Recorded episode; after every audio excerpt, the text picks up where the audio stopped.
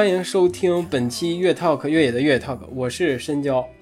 其实那个关注我们的朋友，其实都知道，我们前段时间做了一个那种系列节目啊，就跟上海的朋友们聊天，就聊过了之后，我个人是挺感动的哈。大家都在那样的环境下，还能就比较努力的维持着自己的那种相对来说还是规律的生活，其实挺不容易的。尤其是当生活在北京的我，就正在经历着类似的压力，也是越来越大的压力。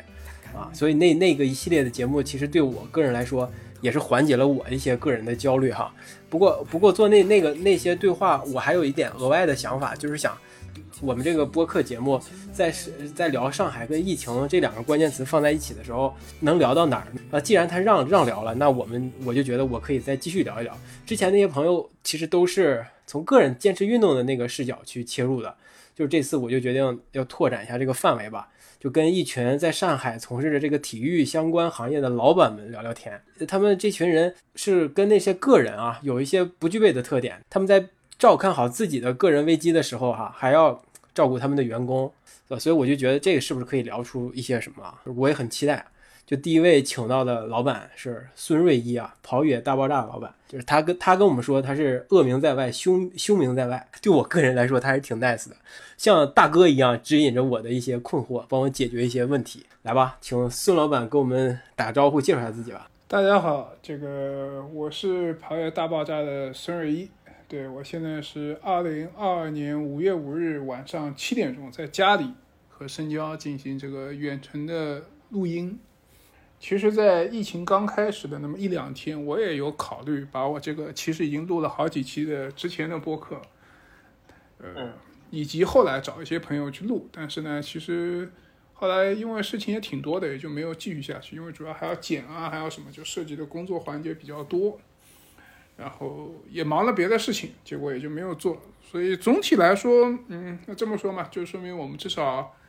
还有事情在做，也还是比较忙碌的一个状态吧。忙碌就是一个好状态。对，刚苏老板已经给我们打了个时间点啊，就是五月五号晚上七点，五一假期后的第一天。呃，啊，我其实想请苏老板跟我们说说，就上海目前你周围的一些状况哈。起码从我个人的角度来说，其实感觉挺奇怪的。因为我不知道上海现在究竟是什么样子的，就从社交媒体上看，或者从朋友圈里边那些转发的信息看，都是非常不好。我其实也不敢特别完全相信。呃，当然从如果从官媒上看，那那就更更是形势一片大好了。我也不敢全信。所以我想请苏老板跟我们说，就是你你周围目前的情况，上海目前的情况大概是什么样子的？好吧，那只能从我周围这个角度来看啊，分成两个方面，一个是人，呃，当然人和第二方面，我想的是日常生活是有关联的。那人呢？其实大家在隔离了这么久之后，其实，在一定程度上，大家都适应了。包括我本人，就人的适应能力都是很强的。从物资的角度来说呢，的确有那么可能五天八天，这个相对来说，呃，物资是相对匮乏的。但是呢，到今天为止，比如说我现在晚上七点钟，我坐在家里还没有吃上晚饭。但我手边有面包，有蓝莓，有西瓜，冰箱已经塞得很满了。对，这个是一个事实。那因为我还要，我们每天其实还要和同事们开这个每每日的工作会议。呢除了五一假期期间没有跟大家聊天之外，也会问一下同事的情况。就大多数同事至少在现在这个阶段，嗯，呃，基本上吃的这些都没有什么问题了。从一个街上的情况看呢，它的政策始终在变化，每天都在变化。比如说，我前两天是可以从我家出门去跑步的，我也的确是跑步了，是符合这个疫情防疫的政策的。大家知道上海分了三区嘛？就我前两天出门跑步都可以跑个十几公里回来，但路上是真的是没有没有什么人的，除了外卖小哥，除了医疗工作者，除了。警察和一些环卫工人之外，几乎是没有人的，而且你跑步肯定还是要戴口罩的。但是呢，这两天又不能出门跑步了，所以大致就是这样的一个情况。所以说，大家在一个非常奇特的一个状况下生活吧。如果大家看看我们跑野的微博的话，我也会发一些上海街头的照片。这个有一天有个朋友跟我说，他说觉得这个照片就像房地产的广告，就没有人的，很漂亮的楼。比如说，从我跑步到恒隆，广场，上海最最繁华、最贵的这个办公楼和商场，大概就一公里出头吧。但恒隆是一点人都没有，恒隆的旁边是波特曼，也没有人。再往再往近一点走，嘉里中心、瑞欧、静安寺全部都没有人，就无法想象这些非常繁华的地方，对，就完全没有人。无法想象上海会是现在这个样子的。对，所以但是大家现在一定程度上已经习惯了，但的确也会你会意识到很多人有些心理问题，比如说我对面有人就刚开始隔离的时候就可能在阳台上大吼大叫。我们楼里有几个老外经常来跟我聊天，就他们觉得很受不了，对，一直来跟我跟我聊天，就讲这个讲那个，对，都会有。现在这这是你你刚才聊的，这是上海的一些现现现有的一些状况，我们可以呃把这个话题回到你的个人身上，就是大概这个三四十天的风控这个周期内，你的一些状况。我想问一下，就是这三四十天，你大概是风控了多少天了？就就是被限制了活动活动范围。到今天为止是三十五天，对，因为我是浦西，所以是三月三十一号、四月一号开始的，所以准确的说就三十五到三十六天吧。那这在这过去的三十六天里面，呃，你个人的一些心理的状况有没有有没有也有没有经过经历过一些什么起伏和波动啊？我这个人是个铁石心肠的人，对，就就精神状况呃相对比较稳定，对，所以说呃，当然了。经常会骂人，这可能是我发泄的方法。但是总体来说，我觉得还可以，但还可以取决于几个原因啊。因为第一个，我还能保持一定量的运动，对，所以说这个我觉得还是蛮重要的。然后呢，第二个就是说，对我来说，我需要很很多时间的户外空间。那我住的这个楼呢，我们把楼顶打开了，我们把楼顶打开，是你们个人打开的是吗？对，然后我还去找朋友借了什么天幕啊，借了这些椅子啊。所以说，呃，我一天可能会有四个小时是四个到五个小时在是在楼顶度过的。三十几天里面，上海天气非常好，可能只有三到四天是下雨的。对，所以说我甚至晒伤了。对，听上去很可笑，我甚至晒伤了。那那个楼顶的那个区域不会形成一些聚集吗？还是？呃，我们这幢楼一直都没有阳性，对，三十几天一个阳性都没有。这个楼里面也是没有一些。疫情状况的，所以大家接触起来也是完全闭环的一个感觉，对吧？所以没有什么风险。那你刚才说你能够保持这样比较好的一个心理状态，一个是有这个户外的一个天空，另外就是你经常骂人可以宣泄一下，还有最重要的就是运动。那你这一段三十五天里边运动还是保持的很好的吧？第二点要声明一下，这个骂人就是说不是说嗯对着一个人去骂，那这个骂人只是呃一个引申义吧，就是说我还是会把我的。呃，心理状态表达出来，看微博啊，或者日常啊。当然，我是一个没有朋友圈的人，对，但是我会把我的心理状态表达出来。包括之前有所谓的北京媒体看我们上海笑话的时候，对，像上两周的这个播客里面，我就说了这个事情嘛，因为我觉得这个就很夸张嘛，所以我就会把这些事情拿出来讲，不会憋在心里。所以说，我觉得这个对我来说还是很重要的。关注的除了自己之外，还是会关注一些大家对上海的态度，或者是上海正在经历的现状，会不会只是完全把自己来只关注自己的感受？这样可能会更容易感觉到抑郁。其实心态打开的话，可能是发泄的渠道更多一点，反而会好一点。呃，我不同意啊，因为我觉得我周围可能还好，但是上海有很多很不好的现象，所以说其实你越关注这些现象，也许越会影响你的心情。从另外一个角度来说，你不可能。不关心这些状况，因为这些即使你不关心，他也会到你的面前来。只要你你上网，只要你有群聊，只要你有朋友圈，只要你有微博，甚至只要有你有朋友或者你有认识的人要跟你的来说这些事情，你就无法避免的会面临这些情况。对对对，我我个人也是会遇到这样的情况，所以我无论是微博还是朋友圈，我看到一些信息都是那样让人特别治愈的。致致使我抑郁的一些信息，真的是完全的接受不了，或者是呃压力特别大，情绪特别不好。这个我可能也是导致我来想跟这些朋友们聊聊天的一个原因。我觉得聊天可能会舒缓一些我的情绪吧。啊，那我想问你，你你是因为这些这些事情也是会不断的出现在你面前的嘛？你个人也会关注，你甚至会有一些评论呢，或者是通过微博通过什么的会发表一些自己的观点。那他会给你带来一些什么？负面情绪吗？我觉得负面情绪肯定是有的，每个人都会有负面情绪。说没有负面情绪是不科学的。但是怎么样管理期望、缓解？对，怎么样怎么样处理这些负面情绪吧，只能是这样吧。对你，你在这个大环境里面，有些东西是你不可不可避免会面对的嘛，那你只能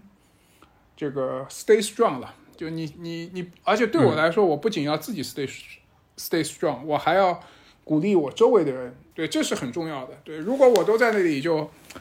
非常的。消极的话，那我觉得对整个的情况都不太好。哎，因为我我听有一些在上海的朋友也跟我聊聊天，他也提到说他呃他他一边是工作很忙，另外有一边也是就是前前一段时间哈。呃，就是食物的流通还没有那么的完善的时候，他也会说会花大部分的时间、大量的时间是在在这个抢抢所谓抢食物的这么一个状态中。这这个是完全是跟我们日常生活中是完全不一样的。我们日常生活中可能对食物处理解决我们食物的问题，可能几乎不需要费力或者不需要费精力，但是投入到这个上海现在所谓的风控环境当中，其实这个比例是发生了巨大的变化的。这这是一个挺新的体验，或者是挺你是怎么看待这个事儿的？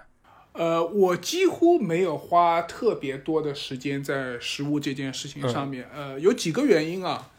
呃，第一个呢，我们小区或者我们楼还算给力，对，所以说有很多邻居朋友啊这些呃会去搞一些团购。那我的策略呢，就是美团必餐。对，我的策略是美团必餐。第二个呢是，虽然那时候说上海隔离只隔离四四五天浦西，但是呢，我买的东西呢，可能至少也有个七天十天的东西吧。而且我本身这个人吃东西吃的不是很多，而且比如说，我只要在一定程度上吃的吃的健康就就可以了。对，嗯嗯。然后呢，但是的确我也花了一些时间，因为呃，我们同事住在上海也有不同的地方，那我会就是给。就在不叫，就是说会帮他们安排一些这种食物的 package 给他们递过去，这个是的确是花了一些时间的，因为上海浦东浦西比较麻烦，而且开始的时候每个人需要的东西也不太一样，而且就说，比如说你找了一个供应商能够帮你送，但也许这个人只能送浦东，也许这个人只能送浦西，或者有的区他能送，有的区他不能送，就会比较麻烦。所以说，嗯，这个其实的确还是花了一些。时间精力的，但是到了这两周，基本上我们同事我也不太去问他们还有是不是还缺吃的东西，因为相对来说现在都还算比较正常。我记得，呃，你说花的最多有一次，我记得有一天上海下暴雨，但是那天正好是要送一个同事的什么东西给他送过去，结果那天我睡得比较晚，凌晨两三点才送到，但是那是一个。非常低概率的事件，对，所以说，呃，总体还好，而且到到后来可能都是解决的，不是一个基本的一个饮食问题了，可能什么快递的一杯咖啡给同事啊这些，对，已经不是一个呃满足口腹之欲的问题了，因为除了咖啡，除了吃的之外，大家现在至少在正常的生活，喝咖啡啊，干嘛啊，都是很正常的。呃，你你你其实是运营着不止跑野一家公司，所以你需要保持自己的这个态度的积极和向上，心心态的一个向上。就是你这几家机构，包括跑野在内，呃，在这个疫情期间是会有影响到运营的情况吧？哦，那肯定的。比如说我们有 H 有一家企业就会要倒闭了，对，这个是，嗯，呃，对，因为这个是没有办法的，在这样的一个环境之下，呃，现有的公司它的呃。毛利率、净利率也许还可以，但有的公司它也许它就需要很大的，呃，它的业务需要一直的周转，因为它的可能它的净利率不高，但是可能它一年的净利率只有百分之十或者百分之十二。那如果你丢掉两个月的话，那你就就就没有了呀，对不对？今年就一定是亏钱的一年了。而且其实即使你复工之后，还有很多的影响，包括比如说我有一家企业，它不是在上海的，它是在嘉兴的，那其实。即使上海在一定程度上恢复正常了，但是两个省市之间的交通这些的影响其实都是很大的。所以说，在一个三个月或者更久时间，它都没有办法很能够恢复正常。你没有办法，你要面对的一些事情。但在这种情况下，只能认了。还有什么办法呢？呃，那你可不可以跟跟这个听众朋友，包括我在内，可以再稍微呃详细的聊一下，就是企企企业或者是这一个一家公司，呃，在这个风控的。呃，条件下，它面临一些实际的具体的困难是什么呢？就除了你刚才说到的那个物流的原因，举个例子呗。很简单的，嗯比如说呃，就拿我们拿跑野来说吧，因为可能对对对，比如说我们有很多个片子要拍，我们有很多个项目都被延期，嗯对吧？呃，我们有项目拍到一半，呃，可能而且甚至也许不是上海，比如说北京的，北京现在情况也相对来说慢慢严重了嘛，对吧？今天前面我看了又是五十几个，每天都是五十几个嘛，对吧？对那北京现在比如说奥森什么，所有都是不能开放、不能聚集啊。然后我们项目我们在北京的片子拍到一半也停了。我还有项目，比如说是在中国其他的省市的，我们去不了或者怎么样，我嗯至少手上有七到十个项目全部被延期，或者有的时间到了还还还没有办法执行的话，因为过了这个档期就直接就就取消的都有，停掉了嗯对，就取消了，就直接取消了。无论你前面方案做的多少，就直接取消的都有。那咱们咱们就拿跑野说哈，你你呃，这在风控期间，你们还出还做了一些什么具具体的改进的工作吗？或者是背后还做一些，呃就除了日常的更新或者是微博呀正常的运营之外，你还做了一些什么新的拓展的东西吗？有，但是不能说。对啊，对我们呃有很多的项目，国内国外的都在进行，嗯但是呃有一些是签了协保密协议的，对，有些还是在进展当中的，因为也有人经常来抄袭我们的想法和思路，所以说呃没有办法讲，但是的确有，比如说我昨天跟某个客户打了两个小时的电话，我在五月头上还为那个 Adidas Road to Records 的项目做了五个小时的直播，然后我们内部也有一些新的内容方向的一些尝试，但是现在不能说，因为喜欢抄的人太多了，所以说我们现在也有一些头痛。得得先把东西拿出来之后，让让他们没有机会可抄，是吧？就是这样，因为经常想法会会被复制，因为对我们来说，这这内容的要求比较高，我们的准备周期会比别人要长。你们现在就是跑野现在的情况是，除了国内有业务，其国外也有业务，对吧？也是跟合作的吗？还是只是媒体报道相关的东西呢？呃，有，呃，海外也有，比如说我们有一位同事就是从意大利去了德国，刚做了那个 Adidas 项目的采访。那下面因今年 UTMB 我们至少有三四个同事会从全世界的地方去，呃，包括现在我们能看到的这些我们在六大满贯的这些采访，其实都是有人去的。那你你你是呃你是把团队的成员分布在全世界各地，这样是早有有有此打算吗？还是早？因为这么这么看来，因为中国现在的情况是很难短时间内很难再去到国外，你把人派到国外，或者你个人亲自去到国外，那你这个全世界都分散着的员工，是你早都布局布局到那儿了吗？和我们一起工作的人，他不是一个 full time 的一个形式，因为我们现在在海外的哦业务没有、没有没有大到要做 full time 的一个状态。对，但是我是有、嗯呃去年开始就有这个计划了，因为我不仅要做中国第一的耐力运动媒体，我至少还要做到亚洲第一的耐力运动媒体。那这样的情况下，我的我的眼光肯定不只是放在国内的，虽然这两年我们有受到很多的影响，但是对，在现在的这样的一个情况之下，即使在现在这个情况之下，我一定要把这个布局先布布出来。这个是这个是对我来说是一些很清楚的一些点。对，因为这个东西，包括大家如果现在看我们所有的东西，都可以知道，包括我们在我们的呃社交媒体上，我们所有的媒体平台上出的照片，几乎都是我们自己拍的了，即使在海外的。这个这个的话，我觉得可能除了 Runners 没谁能做到之外，除了除了美国的 Runners World 之外，除了 Canadian Running 之外，几乎都没有办法做到，几乎都没有办法做到，因为这个投入是很大的。包括我们现在今年的呃钻石联赛，我们尤金站会有人去拍，会有人去采访；嗯我们的巴黎站会有人去拍，会有人去采访；罗马和呃摩纳哥，然后这些还没有完全定下来，包括呃 Rabbit 这些都还没有定，但是我们的这个投入是可能是在国内别的嗯别的媒体是我不能想象的，对吧？我想了很久，我不能叫他们媒体，对，我不觉得我能叫他们媒体，对。那那那你是怎么就这个媒体和媒体是是怎么定义呢？我第一个，你至少在一定程度上你要尊重版权吧，嗯，对对对，你不能天天就 Instagram 去搞点抄嘛就来搞，对不对？这个什么呃，这第一点，我觉得呃，第二个，你至少需要有更好的更新频率吧。嗯第三个，我觉得更关键的是你的 content，你的内容是是要有是要有站在一个媒体的角度的。你不能因为有一些广告客户投放或者跟你有非常大的合作，你就一定程度上的胡说八道吧，对吧？我们也有很多品牌和我们合作，但是我觉得你对这些内容本身在你的平台上出现，你还是要负很多责任的。你不能，你不能误导你的读者。呃，所所以这就很很重要啊，就是你的广告客户来了。呃，你你生产的内容既要对客户负责，又要对你的你的受众、你的用户、你的读者负责，所以这个平衡是完全现在是由你个人来把控吗？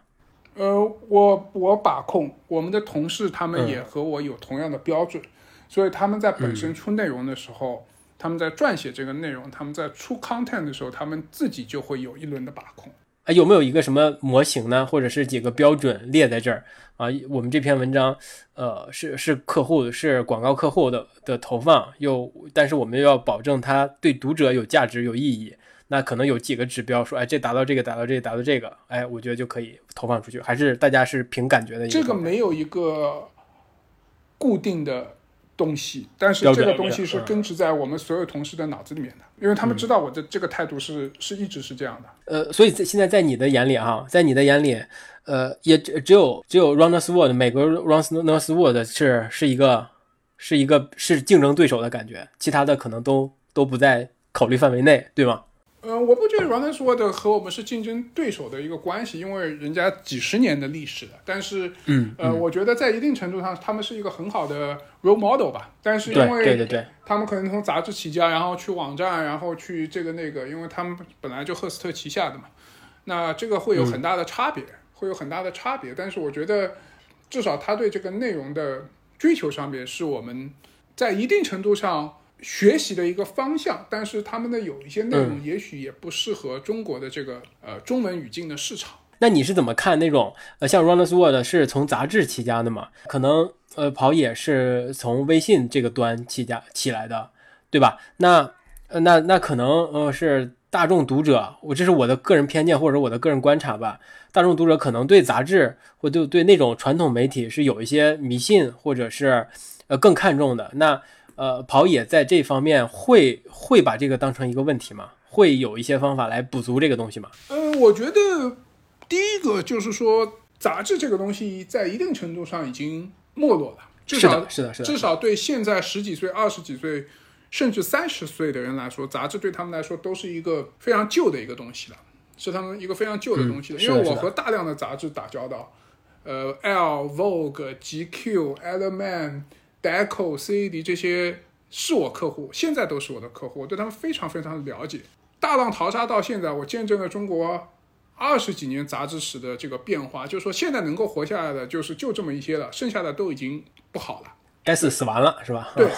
那呃，在这样的一个情况之下，我不觉得这有什么问有什么问题，而真正的问题还是你自己内容是怎么样要去做它。那可不可以理解为，呃，可能呃，大家对杂志有一定的。呃，有一定的偏向或者有一定的呃迷信的感觉哈，会不会也是跟时间有关呢？它可能是几十年的一个积积淀，对它的内容来说是呃是天然的会有一些嗯信任感传递出来的吗？你觉得这个会是跑野的一个一个一个劣势吗？那我问你一个问题，中国有什么跑步杂志吗？那没有啊，那就是说跑者世界 不存在这个问题啊，那就不存在这个问题，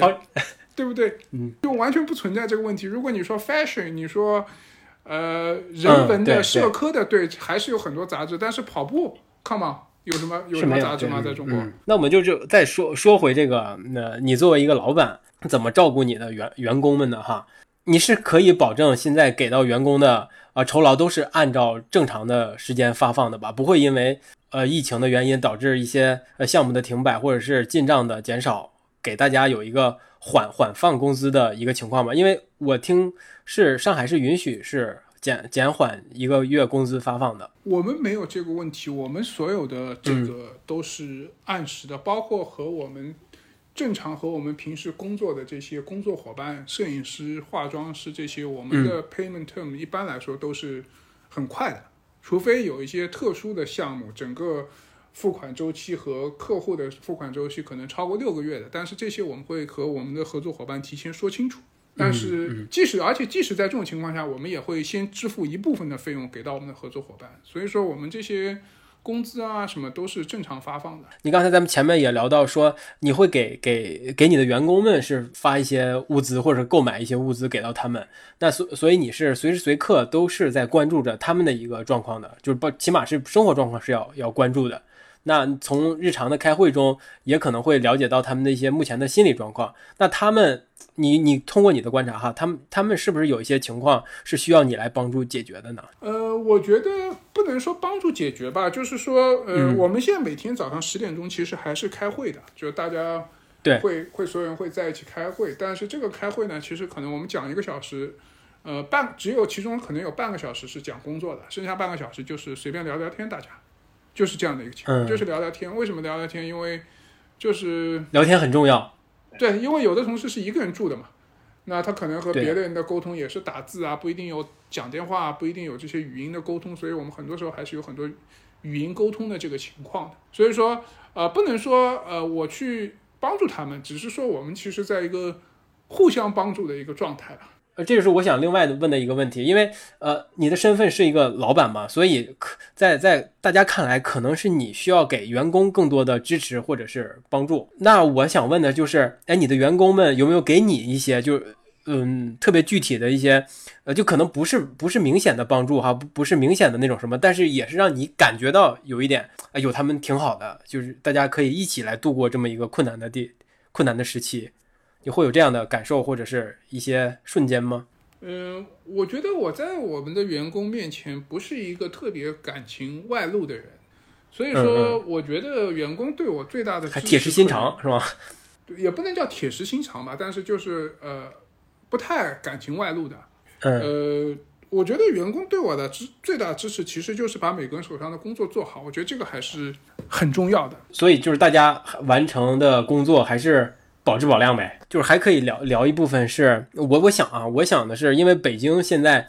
呃，也处在一个压力逐渐增大的一个情况，虽然跟上海当时的那么急促的反应，呃，急促的变化啊不太一样，还是缓慢的一个增压的过程啊。当然，这也是我的一个呃，离离着上海有几一千公里之外的人的这么一个一个看看到的东西哈，有可能上海也是一个缓慢的增压过程。不不过我就想，想用我现在的心态跟你你当时的心态做一个对比，呃，就是第一部分可能是关于，呃，囤菜的这么一一个事儿哈。那呃，就是风控前上海啊，风控前你你对食物的担忧，呃，你你会给北京现在的。人会有一些什么具体的建议吗？从我个人角度来说，我我还是因为，即便有上海这样的情况，即便我看到了社交媒体上有好多的呃新闻信息是大家是吃不上饭什么这种情况，那但是我即我真的是设身处地在北京感受到这种情况的时候，我还是有一些不愿意相信事情会走到那个程度。那你会这种你对我这种心态是怎么看的呢？你会不会觉得哎，这种如果是在上海，我当时也这么想的？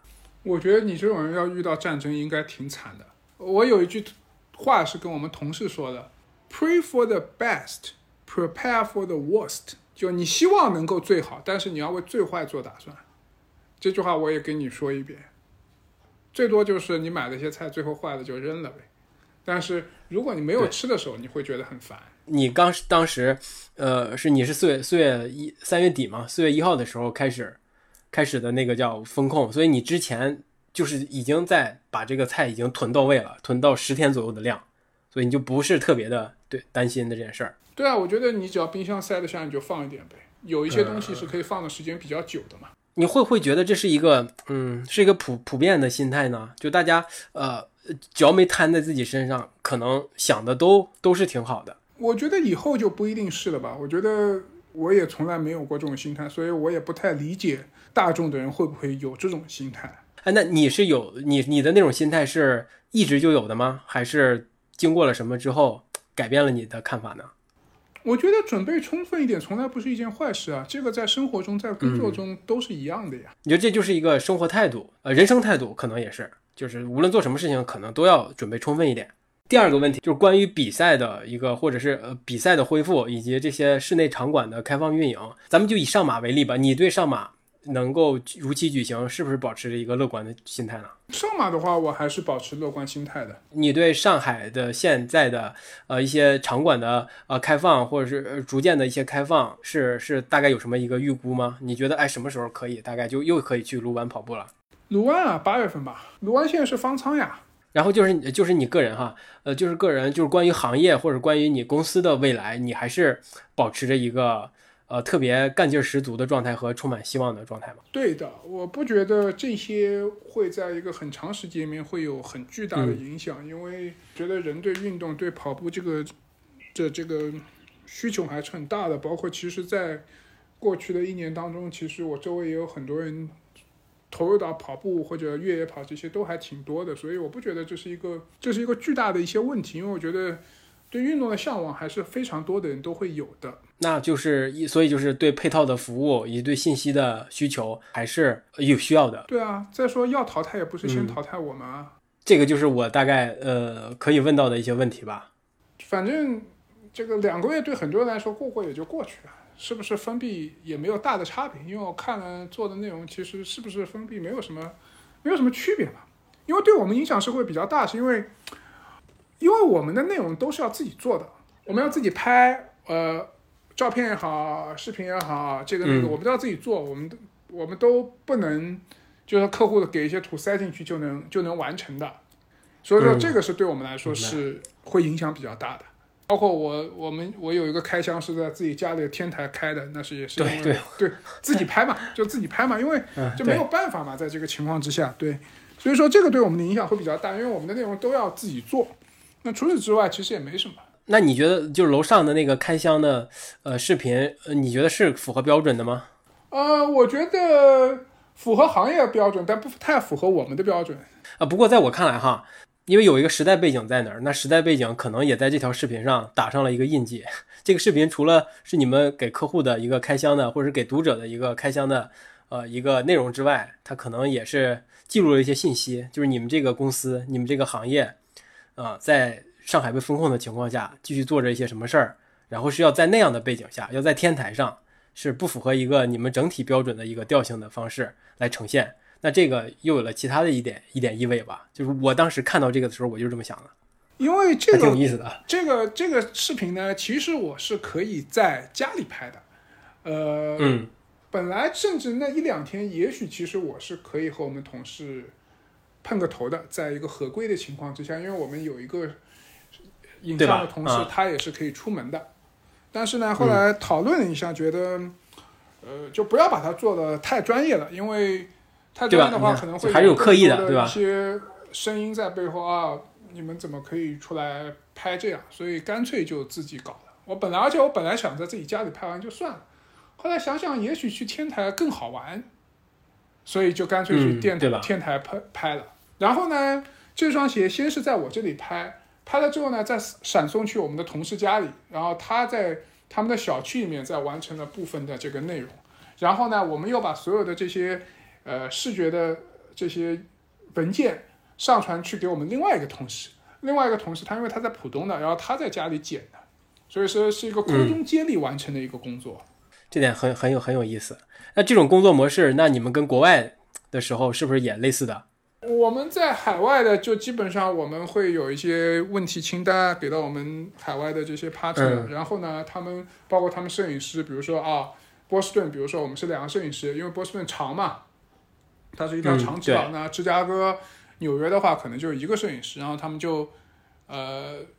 包括我们导点是吗？对他们就会，我们在比赛之前就会定完点，然后去哪里拍，拍完之后一般因为时差的关系，所以他们拍完基本上我们都还没有睡，然后呢就会包括他会，他们去到现场还会运，还会去做，还会去运维我们的 Instagram 账户，就会把他一些现场的东西直接发 Story 发出来。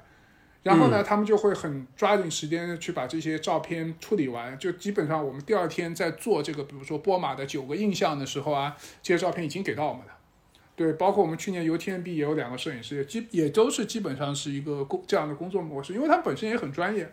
不是业余爱好。团队太重要了，他们就本身就是职业的摄影师，职业的影像团队，所以说相对来说我们的沟通的成本就会很低。今天就特别感谢孙老板能够跑野的孙老板能够过来跟我们分享一些，就是他自己的和他同事的以及他他的公司的一些情况，呃，让我起码让我从我个人的角度会有一些了解吧。对，对于对于除了个人之外的一些呃工作，上海人怎么工作的一个状况有一些有些了解吧。啊，当然也也受到了孙老板的一些提示。让我让我去囤菜，你只要冰箱能塞，你可以囤一些这种，包括我现在冰箱里还有一些冷冻的素菜，对，这些就可以放放六个月也无所谓的，对，因为你那时候会觉得吃素菜也是一件很重要的事情，就你不能想象，就是说，比如说在在我们这个小区群里会，这个楼的群里会有姑娘们问，嗯，谁有这种卫生巾，谁有牙膏，对对，谁有洗发水，是的，是的，是的，甚至谁有这个护肤品。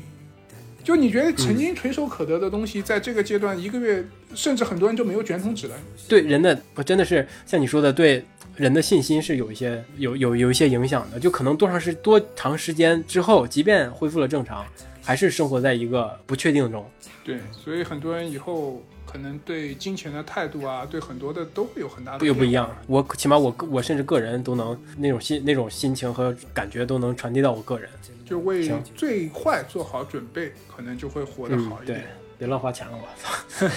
对啊，那个以前 Lucy 刘刘玉玲不是说她存了一笔 fuck fuck you money 吗？就是说你有一年可以不工作的这个钱，对很多人其实都很重要。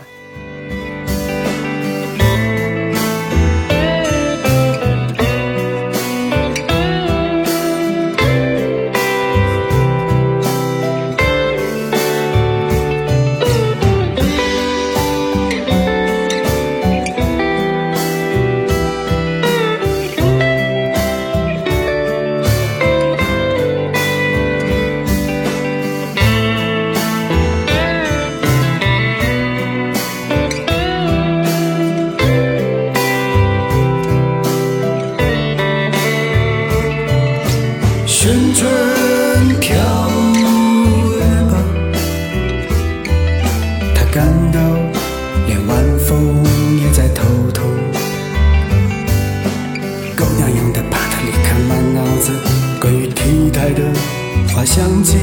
他说过那些女人爱的男人，爱萝莉，萝莉爱宝宝，宝宝爱货币。他在高级堡垒的房间里走出，带来大会的消息，在右圈和地皮上的真诚里。